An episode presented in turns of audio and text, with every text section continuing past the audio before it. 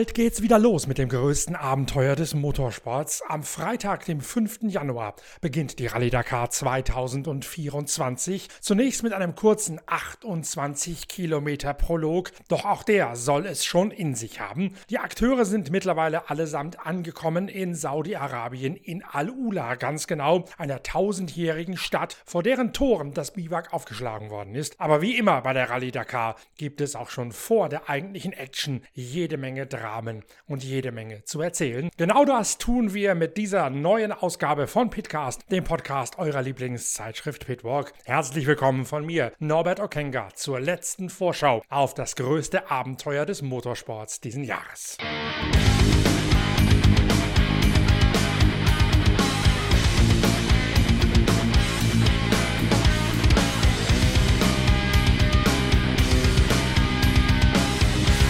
Los geht's mit einer traurigen Nachricht. René Metsch ist verstorben. Im Alter von 82 Jahren ist der ehemalige Porsche-Pilot, der mehrere Male die Rallye Dakar gewonnen hat und danach auch im Sportausschuss dieser Marathon-Rallye lange Zeit segensreich mitgewirkt hat, verstorben. Todestag von René Metsch, der mit dem Porsche 911 und später dem 959 an der Seite von Jackie X Rallye Dakar Geschichte geschrieben hat, war der 3. Januar, also gestern. した。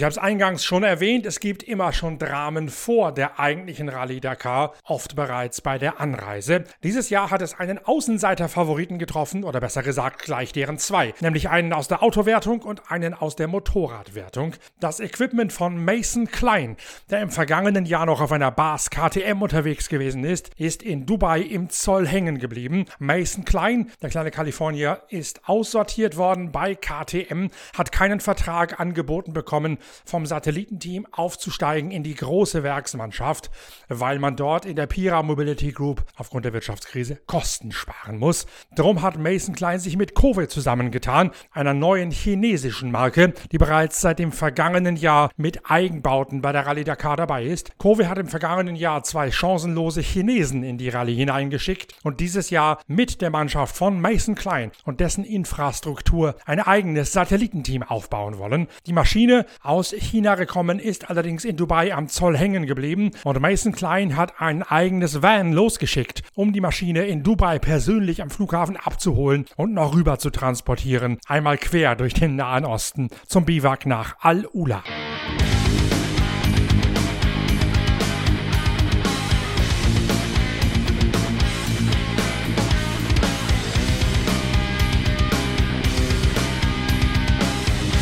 In Al-Ula angekommen, allerdings auch mit Verspätung, ist das Century Team, das zwei neue Allradler in der T1 Ultimate Klasse, also der ersten Liga, einsetzt. Und dazu eine ganze Kohorte von heckgetriebenen Buggies, zwei mit Audi Motor, der Rest mit Chevrolet Corvette V8 Bollermännern im Heck. Die Mannschaft hat eine erkleckliche Verspätung bei der Anreise hinnehmen müssen, drum den Anschlussflug von Riyadh nach Al-Ula verpasst.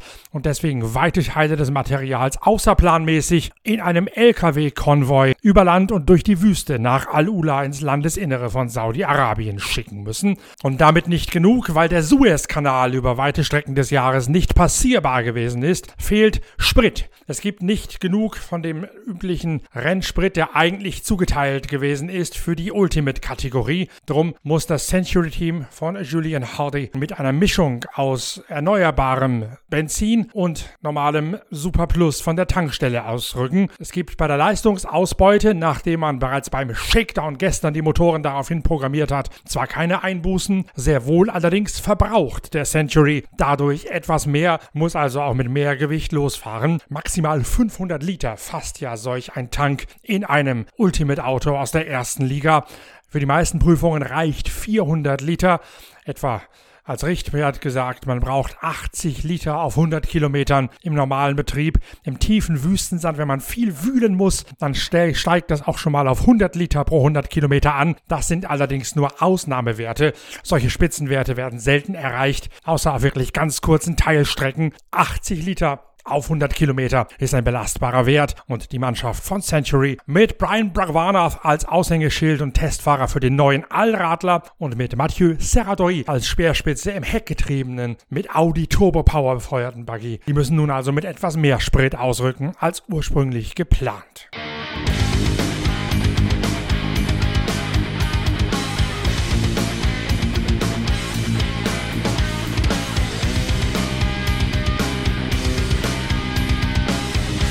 Ebenfalls nicht auf normalen Wegen ist Annie Seel aus Schweden angereist. Seel ist Beifahrerin von Annette Quandt in einem Yamaha Side-by-Side aus der Side-by-Side-Prototypen-Kategorie. Annie Seel hat ebenfalls ihren Anschlussflug verpasst und musste sich deswegen eine Landverbindung raussuchen, um rechtzeitig in Al-Ula im Biwak anzukommen, um den Prolog dann morgen mit Annette Fischer oder mit Annette Quandt, wie sie nach ihrer Hochzeit mit Sven Quandt mittlerweile heißt, in Angriff nehmen zu können.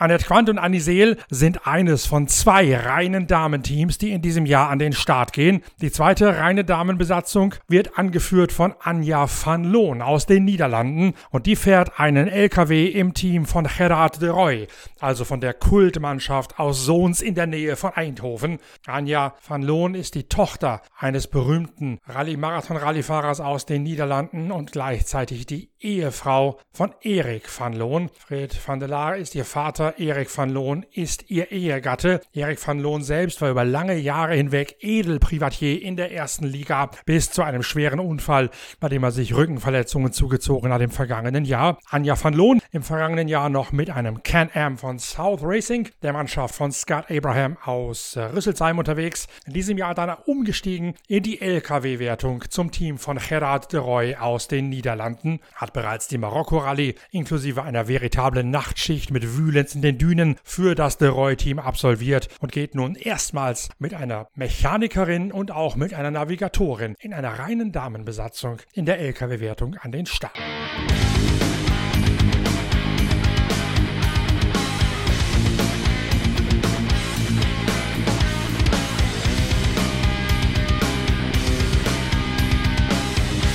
Und ich weiß ja, dass die LKWs euch traditionell ganz besonders begeistern. Da wird dieses Jahr wieder ein gewaltiger Zweikampf zwischen De Roy und zwischen der Mannschaft von Martin Matzig aus der Tschechischen Republik auf dem Programm stehen. Matzig und De Roy fahren zwar auf den ersten Blick ähnliche Iveco, Matzig hat allerdings seinen Truck selbst entwickelt und das Ganze folgt einer etwas anderen Philosophie als die Dauerläufer aus der Mannschaft von Gerard De Roy. De Roy mit Janus van Kasteren als amtierender Gesamtsieger und amtierender Marathon-Weltmeister am Start. Das Ganze ist vielleicht ein bisschen vergleichbar wie so ein Kampf der Philosophien, der lange Zeit die Motorradwertung beherrscht hat. Da waren ja die KTM traditionsgemäß eher die zuverlässigen, sicher ruhig zu fahrenden Wüstenschiffe, während die Honda eine Spur agiler gewesen sind, eine Spur frecher, aggressiver, aber auch anstrengender zu fahren. Honda ein bisschen schneller, KTM über die Distanz aufgrund der Solidität und der Sicherheit, die sie den Fahrern vermittelt hat, trotzdem meistens besser. Bei den LKW ist es sehr ähnlich. Martin Marzig hat mit seinem Eigenbau das aggressivere, ein bisschen mehr in Richtung Rallye-Weltmeisterschaft getrimmte Modell auf Kiel gelegt, während Roy mit Semi-Werksunterstützung von Iveco ein Wüstenschiff in die, in die Schlacht hineinschickt, das sicher und beherrschbar zu fahren ist. Martin Marzig erklärt zudem, was in diesem Jahr noch neu ist an seinem Geheimfavoriten LKW. Well, it's simple. Uh, we were just working on the details, on the on the chassis uh, part with the suspension, springs, and uh, a few other improvements. But really nothing, nothing big to change. We were testing that uh, in Tunisia, where we're going every year, and then on all the rallies because we did already Morocco, Baja Poland, Baja Aragon. So we had lots of lots of testing, lots of kilometers, uh, but really not uh, really major uh, changes. So uh, that, that's always good when uh, the truck is working and during Dakar 2023 it was literally working and we were very satisfied with that. Man hätte noch ein paar Details an den Federn verändert, aber keine großen Modifikationen mehr vorgenommen. Das hätte man ein paar Mal in Tunesien getestet und bei allen Rallyes, die man sonst gefahren sei, wie die Bacher Polen und die Bacher Aragonien. Basically, the, there is no other, no, no difference in the style I'm doing, okay? So uh, this is uh, kind of the same style all the way done, but uh, uh, for the for the driving, it's pretty much the same. And and of course, if you do change anything, you are always looking to be faster, to be better. So uh, what we actually did is to be more comfortable in high speeds, and that's it. So that, but it's not like change like you change it 100%. You know, it's the change is just small one, and then you just go faster and faster by seconds, not really by minutes. So this is kind of the change uh, which won't affect much. Es ginge vor allen Dingen darum, dass man sich in schnelleren Passagen sicherer fühle. Es sei nur eine Sache von Sekunden, nicht um Minuten. Und in Sachen Fahrstil mache das nicht so allzu viel aus. Es sei mehr ein subjektives Empfinden.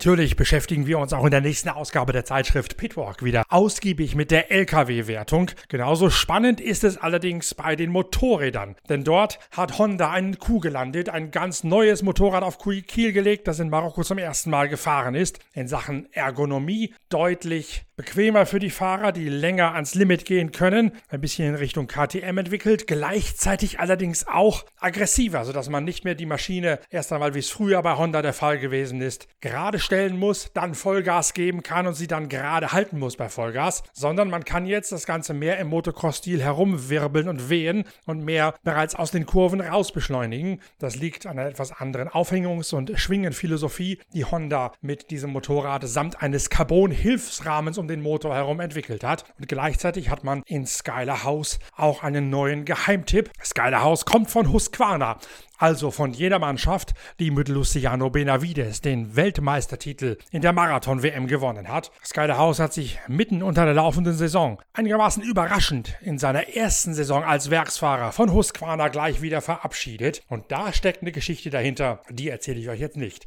Denn die schlägt dermaßen weite Kreise auch über die Motorradwertung und gar über die ganze Rallye Dakar hinaus, dass ich mir die aufsparen werde für die nächste Ausgabe der Zeitschrift Pitwalk. Dann werden euch rund ums Skyler House Namen, Zusammenhänge und Historien begegnen, mit denen ihr garantiert nicht gerechnet habt. Könnt ihr euch also schon mal darauf freuen, wenn im Februar die erste 180 Seiten starke Ausgabe der Zeitschrift Pitwalk des Jahrgangs 2024 erscheint. Exklusive Enthüllungen rund um den Teamwechsel von Skyler House von Husqvarna zu Honda, was es da wirklich damit auf sich hat und wer da bis hin zur Nordschleife alles seine Finger im Spiel hat und eine Rolle gespielt hat. Das lest ihr in der nächsten nächsten Ausgabe der Zeitschrift Pitwalk.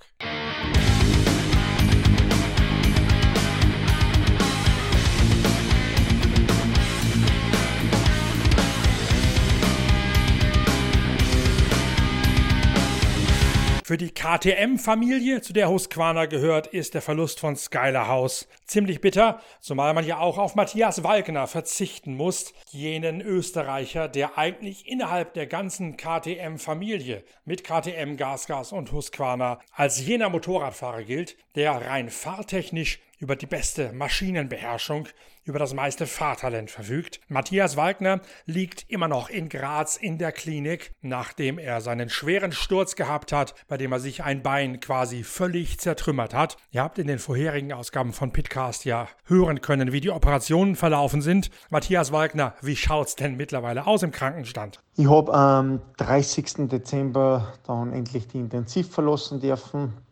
Ähm, ich muss sagen, es war in der Intensivstation gar nicht so Lob für mich, weil da ist halt wirklich immer Pfleger für die da, für die zuständig und es war halt auch wirklich mit, mit Toiletten gehen, mit Duschen, mit, mit Bettumlagern und so immer ziemlich große Action.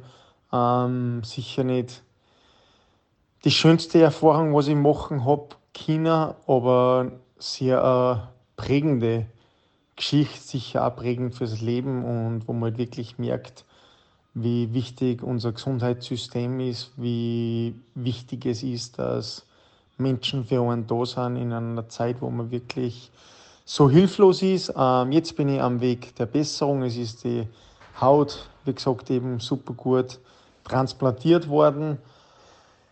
Es ist der Hautlappen unten beim Sprunggelenk ganz gut angewachsen. Es ist eine Kleinigkeit, eine Kleinigkeit, das ist gerade schon bis reingekommen, ähm, eine Kleinigkeit hinten bei der Achillessehne, da ist relativ lange Narben, die muss man beobachten. Da ist die äußere Schicht von der Haut ein bisschen abgestorben. Das ist ein bisschen, bisschen schwarz, wie bei so einer Erfrierung schaut das aus, oder muss man sich das vorstellen. Aber die Ärzte sind alle zuversichtlich, dass da unten ein gesundes, gutes Gewebe nachkommt.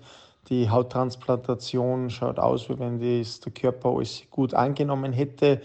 Von den Schmerzen her geht es mir Oberschenkel Knie, wo wir die Haut rausgenommen haben, ist ein ziemlicher Zug drauf, tut nicht weh.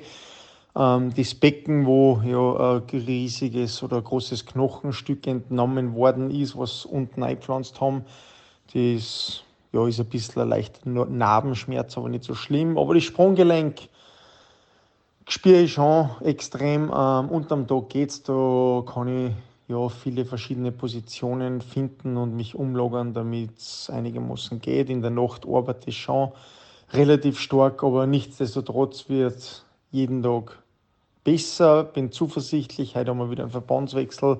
Schauen wir, wie es dann weitergeht. Und die geplante Knie-OP, die wäre ja für heute angedacht gewesen, für den 2. Jänner. Die ist jetzt auf Freitag verschoben worden, weil man einfach wirklich sicher gehen will, dass unten der die Wundheilung ähm, bestmöglich vorangeht, dass da nicht irgendwas dazwischen kommt. Darum will man lieber ein paar Tage noch warten. Aber wie es vielleicht auch an meiner Stimme hört, sie kann wieder, macht sie lustiger, gut aufs Klo gehen, weil der Darmkeim hat mir echt extrem zugesetzt. Ähm, habe wieder einigermaßen einen guten Appetit und bin wirklich rundherum super gut versorgt. Von dem her wieder bei, bei neuen Kräften. Die Blutwerte waren auch schon mal deutlich schlechter. Also es geht alles eigentlich in eine richtige Richtung und ich bin sehr, sehr zuversichtlich, sehr happy, da in Graz zu sein. Einen Ersatz für Matthias Walkner gibt es im KTM-Aufgebot nicht. Aus deutscher sprachiger Sicht, aus deutscher Sicht gar, gibt es dennoch Grund, die Rallye Dakar in diesem Jahr mit besonderem wachen Auge zu verfolgen. Denn Sebastian Bühler, gebürtig aus Ratingen bei Düsseldorf, ist mit seiner Hero-Mannschaft endgültig in den Mitfavoritenstand aufgerückt. Hero, eine indische Marke, die Motorräder vorbereitet und entwickelt von Speedbrain aus der Nähe von Rosenheim in Bayern. Sebastian Bühler, einer der Fahrer. Hero hat neben Ross Branch auch einen bei Honda ausgemusterten Superstar, nämlich Juan Barret Räder an Bord geholt und Bühler ist sicher, dass man in diesem Jahr mitkämpfen könne auf Augenhöhe gegen die drei KTM-Marken und gegen Honda. Also das Bike haben wir immer, sind wir immer am Weiterentwickeln und wird jedes Mal besser. Klar machen manchmal Schritte, die nicht so gut funktionieren. Aber das, so ist es halt. Deswegen muss man viel testen und viel Rennen fahren. Und ja, ich bin sehr glücklich mit dem Bike und so wie alles, wie alles läuft. Das Team hat richtig hart gearbeitet und unser Bike ist auf dem, auf dem Niveau von, von den anderen Factory-Teams. Deswegen bin ich sehr motiviert und freue mich wieder bei der Dakar am Start zu sein und fit. Ähm, ja, das, das Ziel für diese Dakar wird immer gute Etappen zu fahren. So klar, das, was man immer möchte, ne? Aber halt wenig Zeit Zeit zu verlieren, so große Zeit sozusagen mit einem mit verlieren oder so. Also ich werde versuchen, sehr regulär zu sein, um dann versuchen, am Ende im, gut im Top 10 drin zu sein.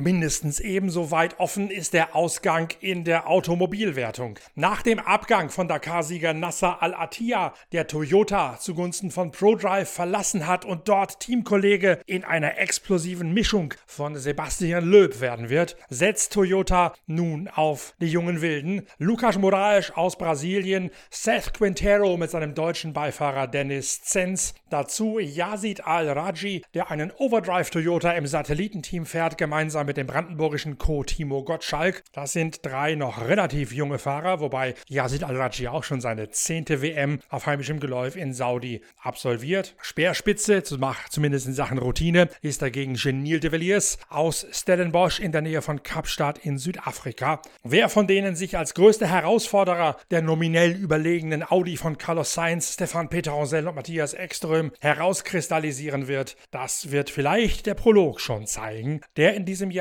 so weiß es Dennis Zenz, eine ganz neue Bedeutung bekommt. Ähm, wir werden dann die Dokumentenabnahme machen, technische Abnahme, werden nochmal einen kurzen Checkdown fahren, alle Systeme checken, ähm, bevor wir dann am Freitag in den Prolog starten. 27 Kilometer äh, soll eine richtige Dakar-Herausforderung sein. Ähm, David Castera will mal wieder äh, für viel äh, Abwechslung sorgen. Ähm, spannend in diesem Jahr, der Prolog zählt nicht mehr in die Gesamtwertung mit hinein. Ähm, deswegen wissen wir noch nicht so recht, wo die Taktik hingeht. Ob wir einfach sagen, okay, man macht absichtlich langsam, um nicht vorne starten zu müssen, kann natürlich ein Risiko sein, weil man vielleicht dann doch äh, als Zehnter ins Ziel kommt. Äh, das heißt, die ersten zehn ziehen quasi die Startreihenfolge. Das heißt, der Zehnte eröffnet die Prüfung am ersten Tag. Ähm, ja, da wissen wir noch nicht, recht, nicht so recht, wo die, wo die Reise hingeht. Äh, neue Regelung dieses Jahr. Wie gesagt, der Prolog, die Zeit zählt nicht mehr mit in die Rennwertung. Ähm, nichtsdestotrotz, die ersten zehn wählen die Startposition aus. Und ähm, ja, spannend auf jeden Fall. Neu aber ist nicht nur der Prolog, sondern auch eine 48 Stunden Mega-Marathon-Etappe, auf der es mehrere Biwaks geben wird. Zu einem bestimmten Stichtag bzw. zu einer bestimmten Stichuhrzeit fällt am vorletzten Tag vor dem Ruhetag in der Wüste des leeren Viertels dann der Hammer und dann muss jedes Team in jenes Biwak einrücken, das dieser 16 Uhr Frist am nächsten liegt. Dort darf dann, wie bei einer Marathon-Etappe üblich, nur mit Bordmitteln repariert werden, also keine Mechaniker, keine externen Ersatzteile. Dieser 48 Stunden Megamarathon ist noch so ein bisschen rätselhaft, selbst für die Beifahrer, weiß Timo Gottschalk. Ja, 48 Stunden Marathon ist eigentlich von der Grundidee soweit klar für uns alle, aber ist noch ein bisschen diffus in so ein paar Details. Ähm, es gibt halt, glaube fünf verschiedene Biwaks und einen Tankstopp. Ja, und wie geplant, jeder muss halt äh, das erste Biwak, das er erreicht, nach 16 Uhr halt anfahren. Dort gibt es halt vom Veranstalter auch entsprechende Sachen äh, zum Schlafen, zum Übernachten. Ich bin halt nur nicht ganz so sicher, wie der Veranstalter das koordinieren will. Wann weiß er denn, wie viele Teilnehmer wo übernachten werden? Aber wir lassen uns überraschen. Wir haben jetzt noch das große Briefing. Ich denke mal, da gibt es äh, auch noch mehr Informationen in den nächsten Tagen. Also die Grundidee ist klar, aber die Details dazu fehlen uns auch noch. Wir sind gespannt, wie es am Ende wirklich werden wird. Dennis Zenz, der Co. von Seth Quintero, mit seiner Lesart dieses 48 Stunden Mega-Marathons. Ja, 48 Stunden Chrono-Stage äh, erwartet uns an Tag 6 und Tag 7, bevor wir dann den Ruhetag in Riyadh haben. Äh, die Stage wird abgehalten im Empty Quarter, äh, das heißt viele Dünen, viel Sand. Ähm, definitiv eine Herausforderung für Mensch und Maschine. Ähm, wir haben nach wie vor nicht allzu viele Informationen. Ähm, wir wissen, dass es, glaube ich, eine, eine 584 Kilometer lange Stage ist, die sich über zwei Tage erstreckt. Ähm, wir wissen, dass äh, um 16 Uhr jeder aufhören muss. Das heißt, wer 15.30 am Biwak XY sind, ich glaube, es sind sieben Biwaks verteilt über die, über die gesamte Strecke, Wer 15.30 äh, Biwak XY erreicht hat, muss aufhören. 16 Uhr spätestens fällt der Hammer. Keiner fährt mehr. Ähm, und das heißt, das nächste Biwak wird angefahren. Äh, dort werden wir die Möglichkeit haben, äh, unser Auto zu checken, alles zu überprüfen, gegebenenfalls auch Reparaturen äh, durchzuführen. Ähm, allerdings natürlich nur mit dem Bordwerkzeug, was wir oder äh, Teilnehmer, die auch noch im Rennen sind, dabei haben. Wir werden sehr wahrscheinlich, definitiv sicher nicht auf unseren Racetruck zurückgreifen können, der natürlich Räder, Ersatzteile, etc. dabei hat, ähm, weil die natürlich zwei, zweieinhalb, drei Stunden hinter uns sind. Äh, dementsprechend sind wir da wirklich auf uns alleine gestellt. Ähm, und am nächsten Tag äh, soll es dann weitergehen, äh, glaube ich, um 8 Uhr äh, in der Reihenfolge, wie wir eingelaufen sind. Das heißt Biwak 1, Auto 1, 2, 3 im Minutenabstand, ist auch wichtig. Äh, Biwak 2, dasselbe auch. Auto 1, 2, 3 sind ins Ziel eingelaufen. So starten wir am nächsten Morgen wieder in derselben Reihenfolge raus, wie wir eingelaufen sind. Ähm, ja, es sind noch viele Fragezeichen für uns, viele Fragezeichen für die, ähm, für die Taktik, für die Prüfung, wie wir es angehen. Ähm, Fahrzeuge, also heißt Autos, äh, Side by Side und Bikes haben gesplittete Routen. Äh, das heißt, die Bikes haben ihre eigene Strecke, die, die allen, alle anderen Fahrzeuge quasi auch. Ähm, das ist natürlich dann wichtig für die Autos, weil wir dann wirklich äh, zwei Tage eröffnen müssen. Navigation viel schwieriger, wenn wir keine Bikespuren haben.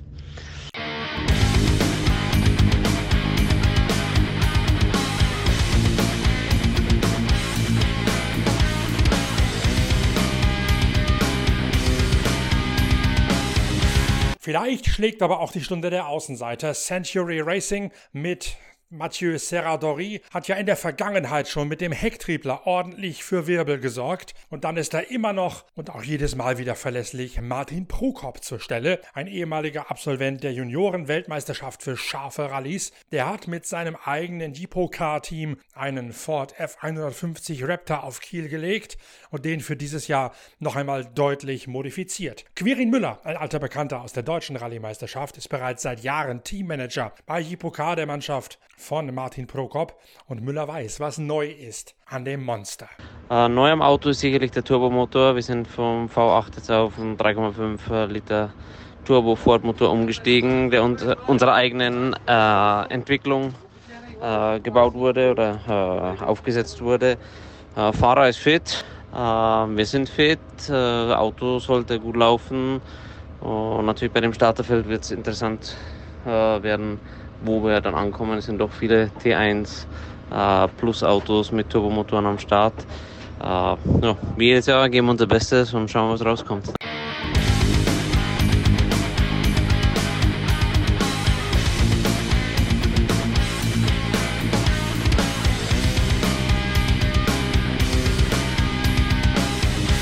Ihre erste Rallye Dakar in der ersten Liga fährt Aliha Koloc die Tochter von Martin Kolotsch, einem ehemaligen Gesamtsieger aus der LKW-Wertung. Kolotsch kennt ihr aus der Zeitschrift Pitwalk von einer sehr mitreißenden Geschichte über ihr Asperger-Syndrom als Autistin und wie ihr das, diese Inselbegabung, die man als Asperger-Autistin hat, gerade im Motorsport besonders hilft. Sie ist unterwegs mit einem neu entwickelten Auto von Redlined aus Südafrika, einem T1 Ultimate mit Hinterradaufhängung vorn wie hinten und damit anders als die mit Starrachsen bewährten Ford Ranger von Nani Roma oder die ganze Hilux-Flotte von von Al-Raji über Quintero bis hin zu Moraes.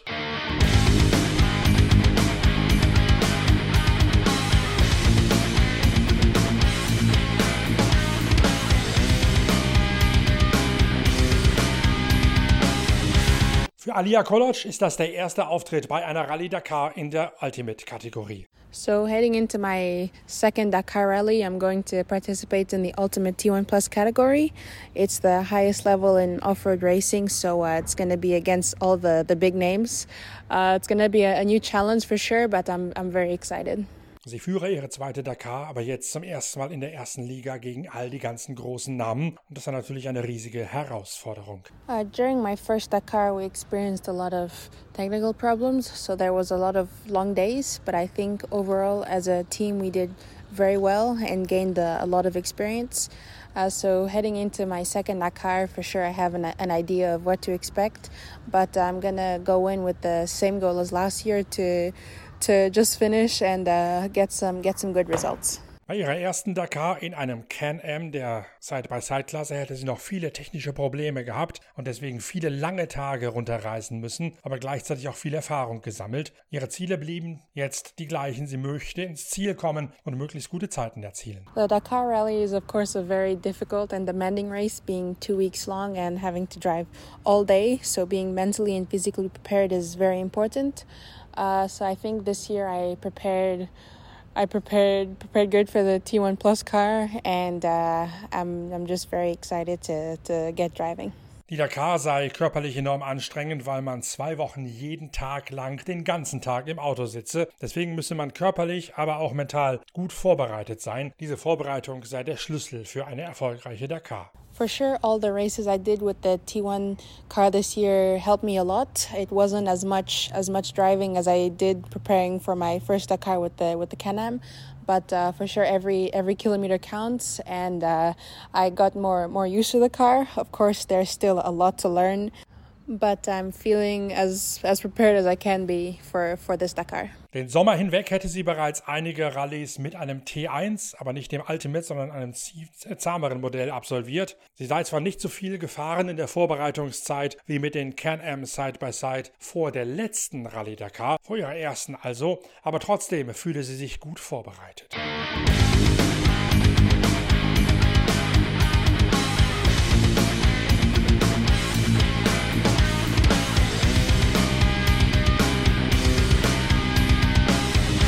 Der Prolog beginnt am Freitag bereits am Vormittag und wir sind natürlich im Laufe des Tages mit der Analyse und mit den ersten Podcasts samt der Original-O-Töne aus dem Biwak wieder für euch da. Es gibt auch die erste Sendung auf Eurosport bzw. den Bezahlsender Eurosport 2 bereits am Freitag von diesem Prolog und auch dort werde ich, Norbert Okenga, natürlich euer Kommentator sein. Es hat sich in letzter Zeit ein bisschen was hin und her entwickelt bei den Sendezeiten der Rallye Dakar auf Eurosport. Darum empfehle ich euch einen Blick auf den Blog auf der Internetseite pitwalk.de. Dort haben wir noch einmal eine Liste aufgestellt mit den exakten Sendezeiten, sowohl von der jeweiligen Erstausstrahlung auf Eurosport 2 als auch von den bislang geplanten Wiederholungen im frei empfangbaren Eurosport 1. Da könnt ihr euch durchklicken auf der Internetseite pitwalk.de im Blog und dort könnt ihr euch dann euren persönlichen Fahrplan zurechtlegen.